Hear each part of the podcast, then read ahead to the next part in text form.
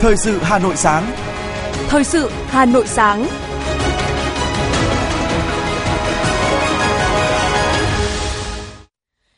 Kính chào quý vị và các bạn. Bây giờ là chương trình thời sự của Đài Phát thanh và Truyền hình Hà Nội. Chương trình sáng nay, thứ hai, ngày 17 tháng 7 năm 2023 có những nội dung chính như sau. Thủ tướng Chính phủ Phạm Minh Chính ban hành công điện tập trung ứng phó với bão số 1 Talim. Chủ tịch Quốc hội Vương Đình Huệ dâng hương, dâng hoa tưởng niệm các anh hùng liệt sĩ tại Quảng Trị nhân kỷ niệm 76 năm Ngày Thương binh Liệt sĩ 27 tháng 7. Hà Nội tặng trên 121.000 xuất quà tới người có công với số tiền khoảng 193 tỷ đồng. Bộ Giáo dục và Đào tạo thông tin về cách tra cứu điểm thi tốt nghiệp trung học phổ thông năm 2023. Phần tin thế giới có những thông tin. Anh, Đức, Canada công bố các chương trình hỗ trợ Ukraine.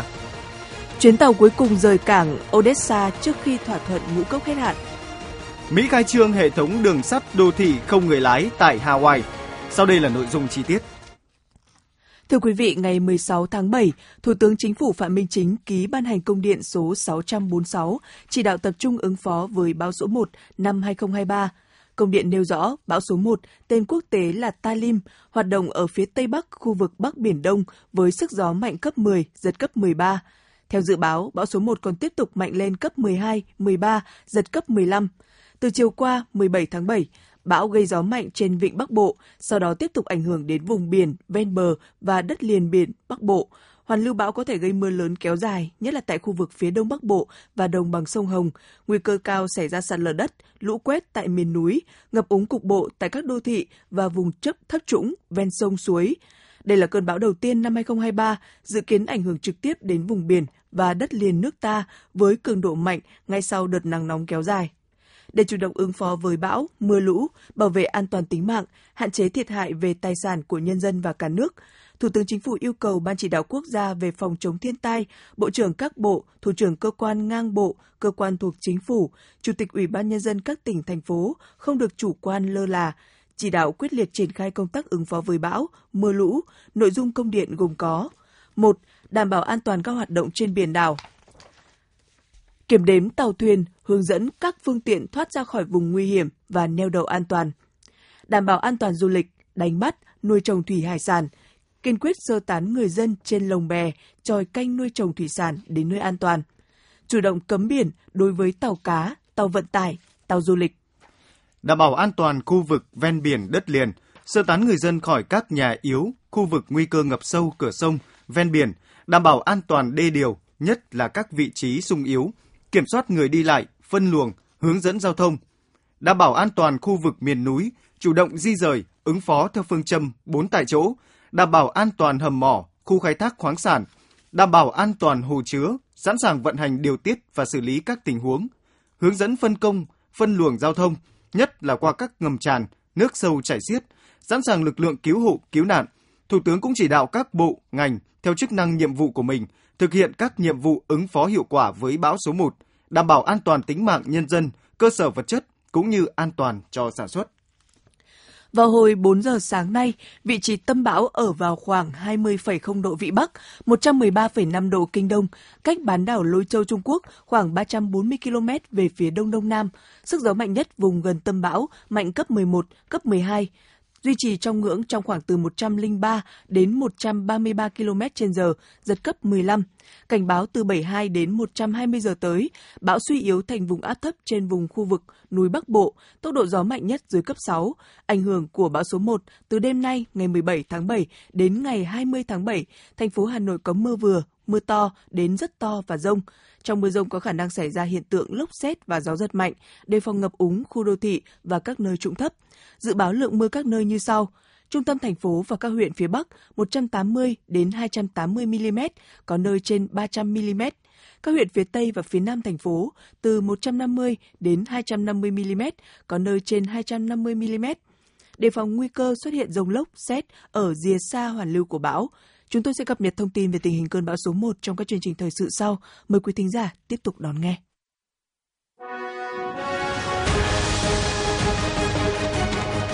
Thời sự Hà Nội, nhanh, chính xác, tương tác cao.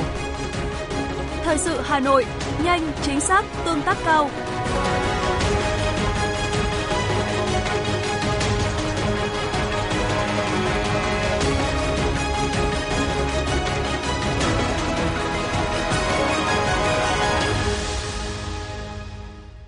Chuyển sang những thông tin đáng chú ý khác.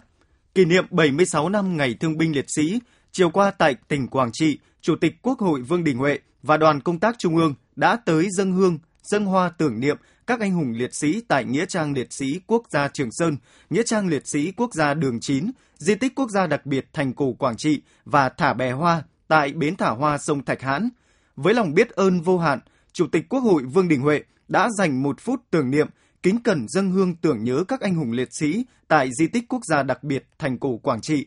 Trong cuộc kháng chiến chống Mỹ cứu nước của nhân dân ta, Thành cổ Quảng Trị đã ghi vào lịch sử dân tộc một mốc son vàng, sáng ngời chủ nghĩa anh hùng cách mạng bằng cuộc chiến đấu anh dũng, kiên cường bảo vệ thành cổ và thị xã Quảng Trị trong suốt 81 ngày đêm lịch sử. Mùa hè đỏ lửa năm 1972 góp phần quan trọng vào thắng lợi trên bàn hội nghị Paris, tạo đà cho cuộc tổng tiến công và nổi dậy toàn dân tộc mùa xuân năm 1975, giải phóng hoàn toàn miền Nam, thống nhất đất nước. Chủ tịch Quốc hội cũng đã tới dân hương, dân hoa tỏ lòng thành kính và biết ơn sâu sắc đối với anh hùng liệt sĩ đã ngã xuống vì sự nghiệp đấu tranh giải phóng và thống nhất đất nước, đang an nghỉ tại Nghĩa trang Liệt sĩ Quốc gia Trường Sơn và Nghĩa trang Liệt sĩ Quốc gia Đường 9. Trong đó Nghĩa trang Liệt sĩ Quốc gia Trường Sơn là nơi an nghỉ của hơn 10.000 liệt sĩ trong cả nước, chủ yếu là liệt sĩ của đoàn 559, Bộ đội Trường Sơn, hy sinh trong thời kỳ kháng chiến chống Mỹ cứu nước.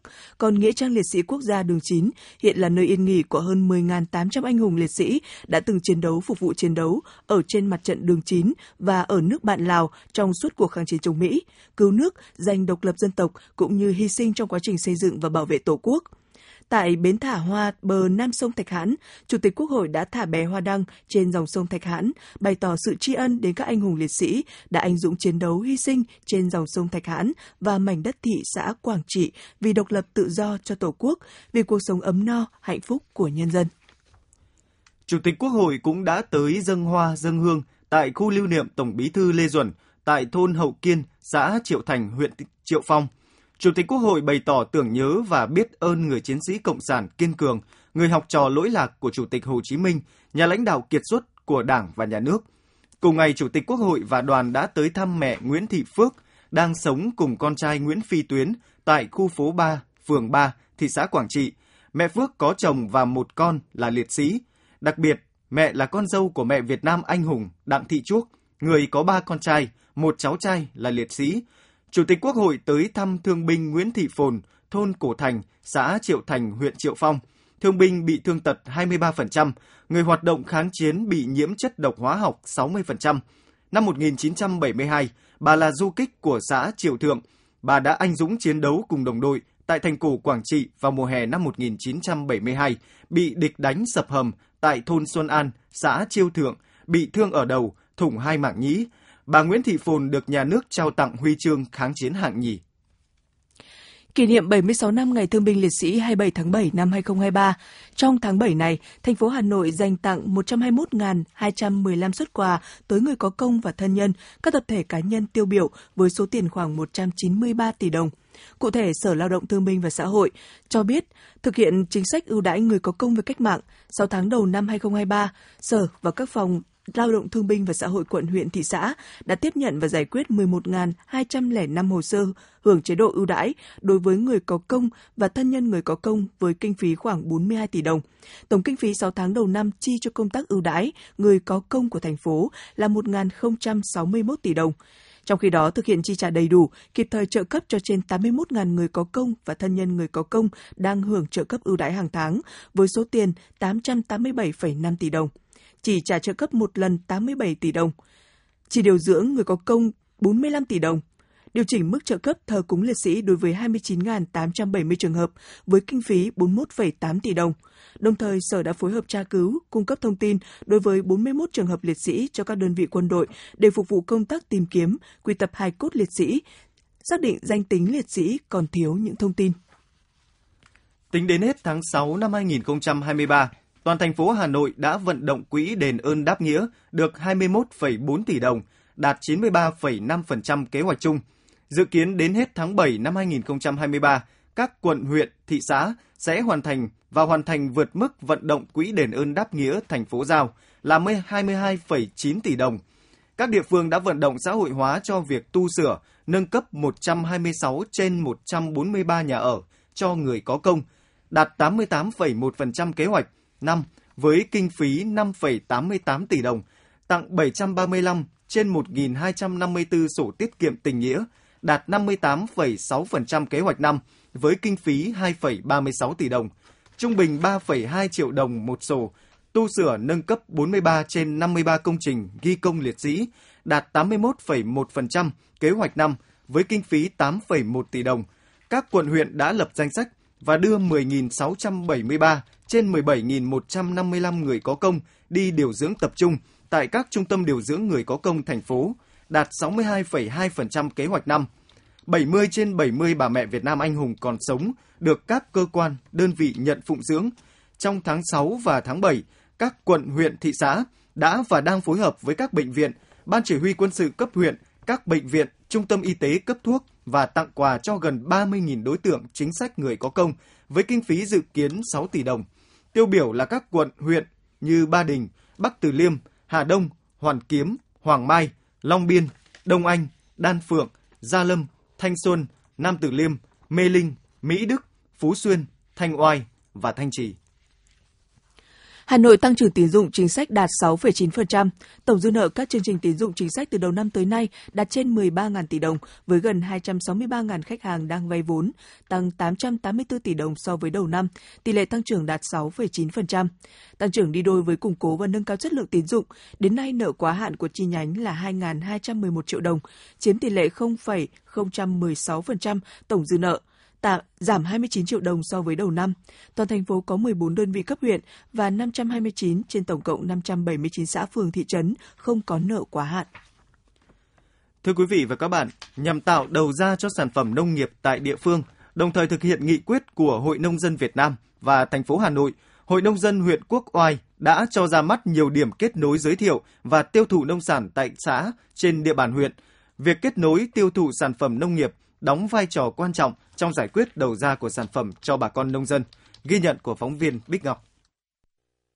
Điểm kết nối giới thiệu tiêu thụ sản phẩm nông sản an toàn cho người dân tại xã Tuyết Nghĩa bày bán hơn 20 sản phẩm đa dạng về chủng loại, đảm bảo chất lượng do các hợp tác xã, tổ hợp tác, các hộ gia đình có uy tín và hội viên nông dân trên địa bàn huyện chăn nuôi, sản xuất.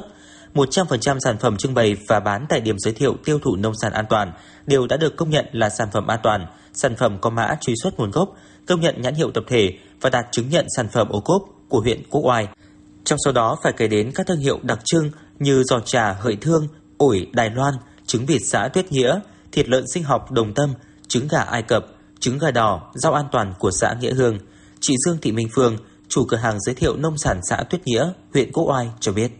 Chúng tôi cũng ờ, ờ, mong muốn là được tiếp cận với những cái thực phẩm ờ, sạch để mang đến cho người tiêu dùng trong xã và của uh, toàn huyện được những cái uh, uh, thực phẩm an toàn và những cái uh, lợi ích tốt nhất cho người dân. Hội nông dân thì uh, đã giúp đỡ gia đình về rất nhiều về để mở cái uh, ra những cái cửa hàng như này. Điểm kết nối giới thiệu tiêu thụ sản phẩm nông sản an toàn thứ hai của Hội Nông dân huyện Quốc Oai được triển khai trong năm 2023. Chương trình nhằm giúp các sản phẩm nông sản đạt tiêu chuẩn an toàn của hội viên nông dân các địa phương có điều kiện được mở rộng thị trường tiêu thụ, đồng thời kết nối với các doanh nghiệp, các hợp tác xã, các chủ cửa hàng sản xuất kinh doanh trong và ngoài thành phố tiêu thụ các sản phẩm nông sản đảm bảo sản xuất sạch, an toàn theo tiêu chuẩn Việt Gáp và các sản phẩm được công nhận ô cốp có nguồn gốc xuất xứ rõ ràng. Ông Hà Duy Bằng, Chủ tịch Hội Nông dân xã Cần Hữu, huyện Quốc Oai cho biết. Đến với cái điểm kết nối à, tiêu thụ sản phẩm của xã Tuyết Nghĩa thì đối với Hội Nông dân Cần Hữu thì cũng mang đến là sản phẩm trứng gà. Còn à, đối với à, sản phẩm thịt lợn sinh học thì đã là một trong sản phẩm được công nhận là sản phẩm ô cốp và thường xuyên là tham gia các cái hội nghị giới thiệu sản phẩm của trung ương, thành phố và của huyện. Về điểm kết nối thì thì đây là một trong những cái cái, cái chương trình của hội rất là hữu ích đối với công tác ừ, trong cái vấn đề liên quan xúc tiến giới thiệu ừ, sản phẩm nông nghiệp trên địa bàn của huyện Quốc Oai và à, địa bàn của thành phố nói chung. Các điểm kết nối giới thiệu tiêu thụ nông sản có sức lan tỏa sản phẩm hàng Việt Nam, thực hiện cuộc vận động người Việt Nam ưu tiên dùng hàng Việt Nam, có phần tuyên truyền về an toàn vệ sinh thực phẩm từ sản xuất đến tiêu thụ nhằm bảo đảm sức khỏe cộng đồng. Đây thực sự là hoạt động hữu ích được huyện Quốc Oai nhân rộng hơn nữa tại các xã trong thời gian tới. Ông Nguyễn Xuân Đức, Phó Bí thư Thường trực xã Tuyết Nghĩa, huyện Quốc Oai cho biết.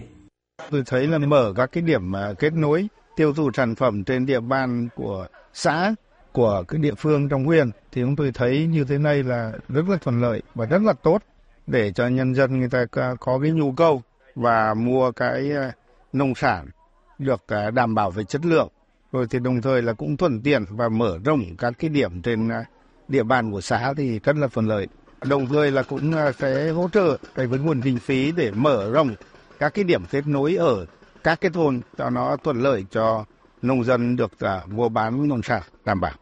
Điểm kết nối giới thiệu tiêu thụ sản phẩm nông sản an toàn huyện Quốc Oai đi vào hoạt động nhằm giới thiệu, quảng bá về tiêu thụ các sản phẩm an toàn của nông dân trên địa bàn huyện, đồng thời nâng cao nhận thức cho người dân về sản xuất kinh doanh, sử dụng thực phẩm an toàn, góp phần cung cấp các sản phẩm nông sản an toàn cho bữa ăn hàng ngày của người tiêu dùng tại địa phương và thủ đô.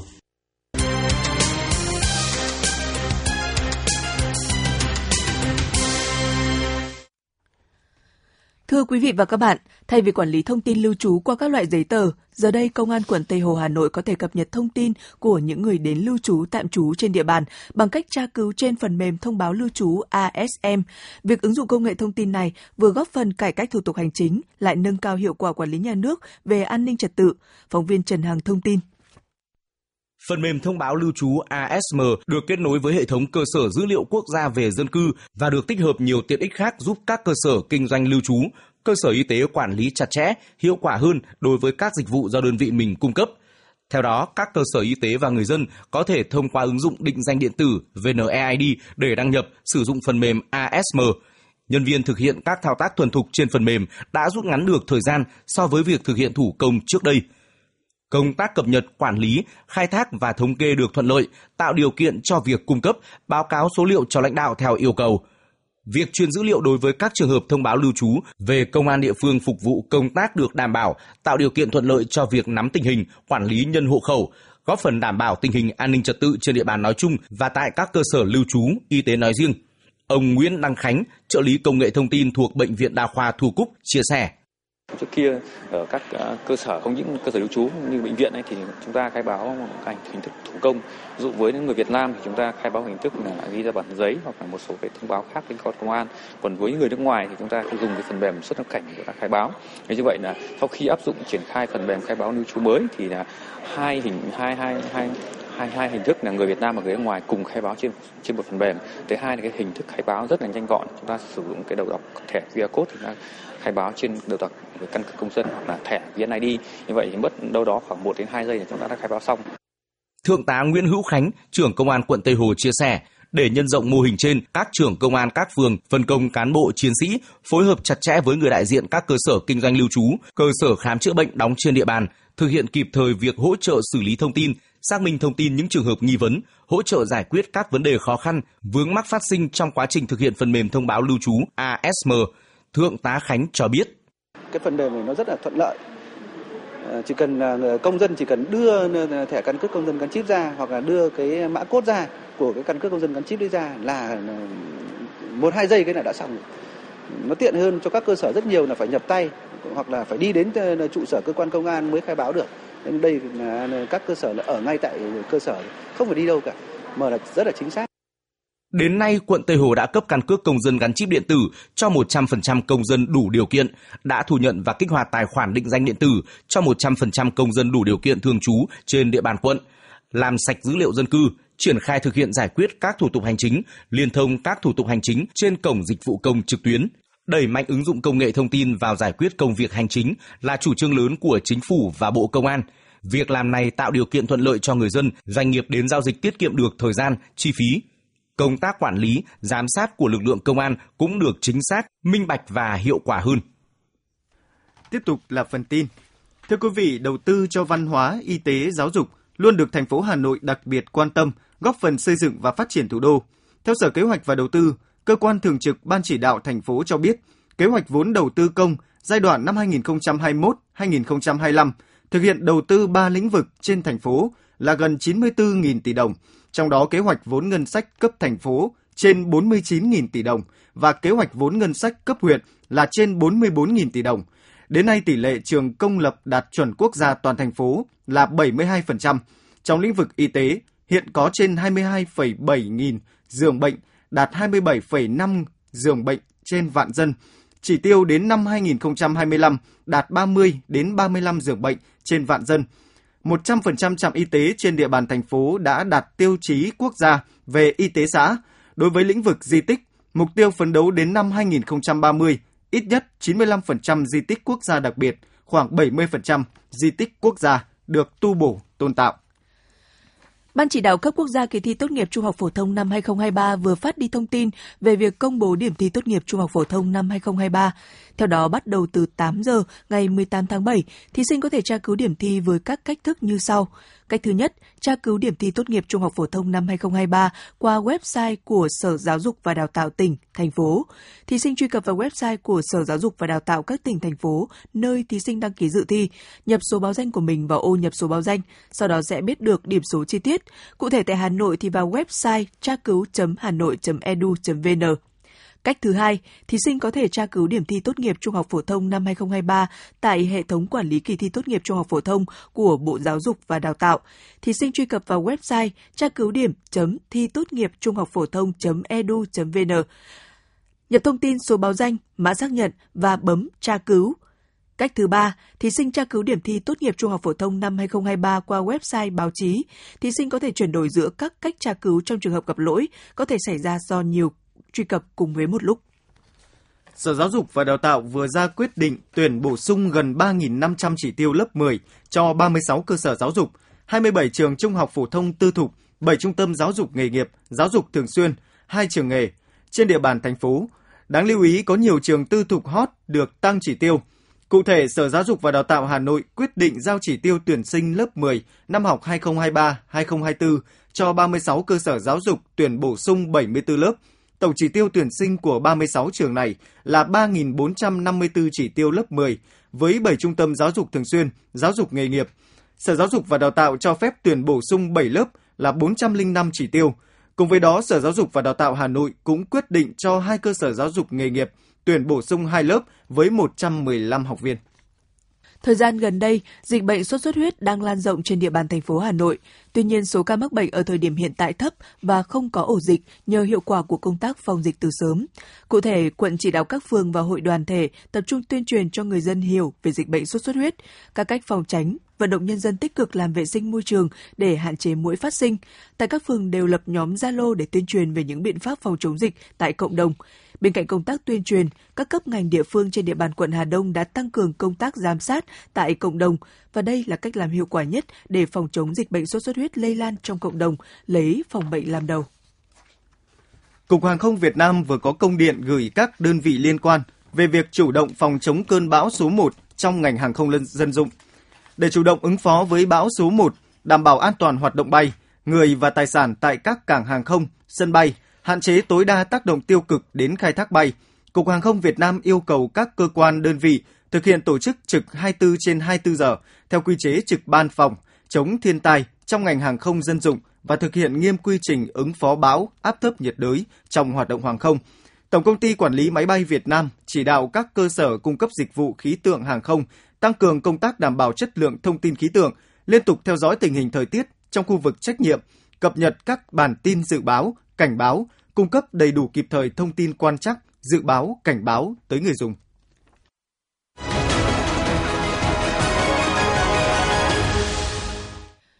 Quý thính giả đang nghe chương trình thời sự của Đài Phát thanh và Truyền hình Hà Nội. Xin được chuyển sang những thông tin quốc tế.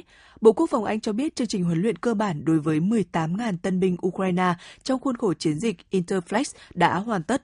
Các nước tham gia chương trình này gồm có Anh, Canada, Australia, New Zealand, Na Uy, Phần Lan, Thụy Điển, Đan Mạch, Litva và Hà Lan. Liên quan đến vấn đề hỗ trợ Ukraine, Thủ tướng Đức Olaf Scholz tuyên bố sẽ viện trợ lượng vũ khí, khí tài quân sự trị giá khoảng 19 tỷ đô la Mỹ đến năm 2027 cho Kiev.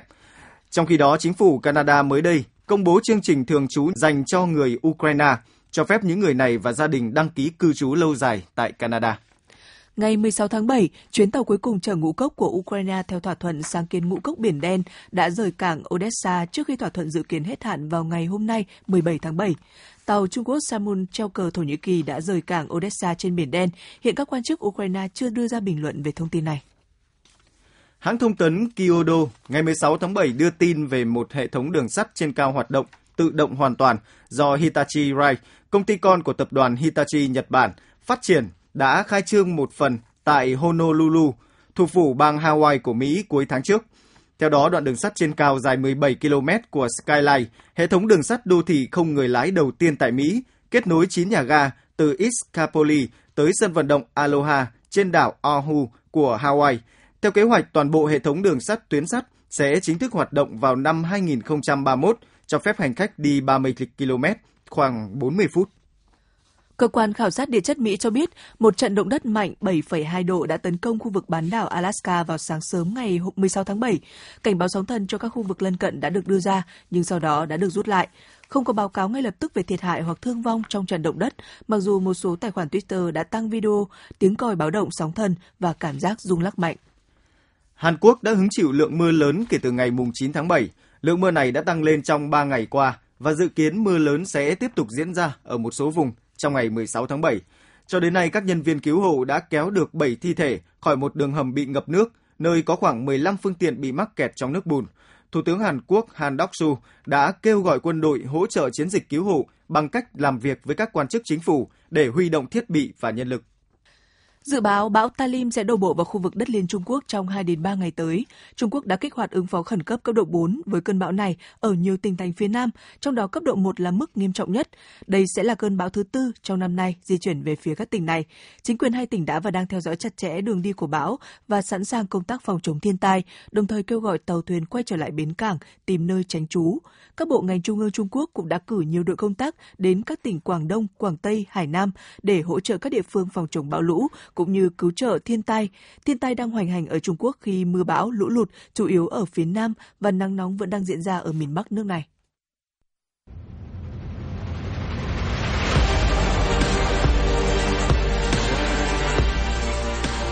Bản tin thể thao Bản tin thể thao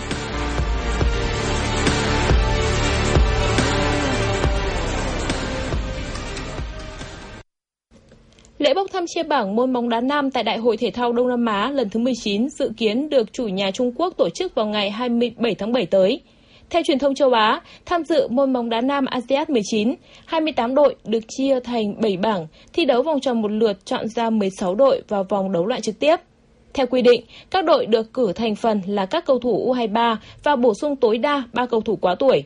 Tuy nhiên, một số đội tuyển như Việt Nam hay Indonesia chủ động trao cơ hội cho lứa U20 cọ sát, tích lũy kinh nghiệm, hướng tới các mục tiêu lớn hơn trong tương lai. ASEAN 19 sẽ khai mạc vào ngày 23 tháng 9 và bế mạc ngày 8 tháng 10 tại Hàng Châu, Trung Quốc. Trong đó, môn bóng đá nam khởi tranh từ ngày 19 tháng 9. Siêu sao Lionel Messi đã chính thức đặt bút ký vào bản hợp đồng có thời hạn 2 năm rưỡi với câu lạc bộ Inter Miami. Bản hợp đồng có giá trị 60 triệu đô la Mỹ mỗi năm, bao gồm cả các điều khoản phụ và kéo dài đến hết mùa giải năm 2025. Messi đã giành được mọi danh hiệu lớn nhỏ trong suốt sự nghiệp huyền thoại, giúp anh trở thành một trong những cầu thủ vĩ đại nhất mọi thời đại. Cùng với việc 7 lần được trao quả bóng vàng danh giá, Messi còn giành 43 danh hiệu. 35 trong số đó đến với Barcelona, bao gồm 10 danh hiệu La Liga, 8 siêu cúp Tây Ban Nha, 7 cúp nhà vua và 4 Champions League. Anh rời câu lạc bộ xứ Catalan vào mùa hè năm 2021 khi đang là cầu thủ ghi bàn kỷ lục tại giải đấu với 672 bàn thắng. Tuy nhiên giờ đây, Messi sẽ phải đối mặt với một thử thách lớn khác khi bắt đầu tại câu lạc bộ mới. Hiện Miami đang có phong độ đáng thất vọng tại MLS sau chuỗi 10 trận không thắng. Câu lạc bộ Arsenal thông báo công bố chiêu mộ thành công Declan Rice từ West Ham với mức phí 105 triệu bảng, Declan Rice trở thành bản hợp đồng đắt giá nhất lịch sử của hạng Anh. Tiền vệ sinh năm 1999 sẽ gắn bó lâu dài với pháo thủ bằng bản hợp đồng có thời hạn tới năm 2028 và anh sẽ khoác áo số 41. Declan Rice trở thành tân binh thứ ba của Arsenal trong mùa hè này sau Kai Havertz và Julian Timber.